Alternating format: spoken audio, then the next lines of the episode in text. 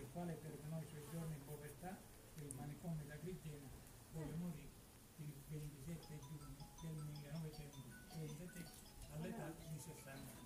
Io ringrazio innanzitutto il sindaco, il comandante dei carabinieri,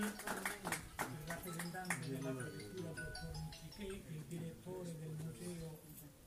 archeologico Pietro Cristo di Agrigento, i rappresentanti anche del parco archeologico e paesaggistico di Agrigento, tutti voi carissimi amici e soprattutto la presenza dà senso e significato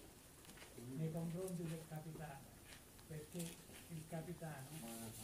merita non solo la nostra presenza, ma dell'intera città e della comunità argentina, perché lui rappresenta forse l'unico benefattore che abbia dato qualcosa non di poco, ma assai alla città. Ora camminiamo perché ci sarà la scopertura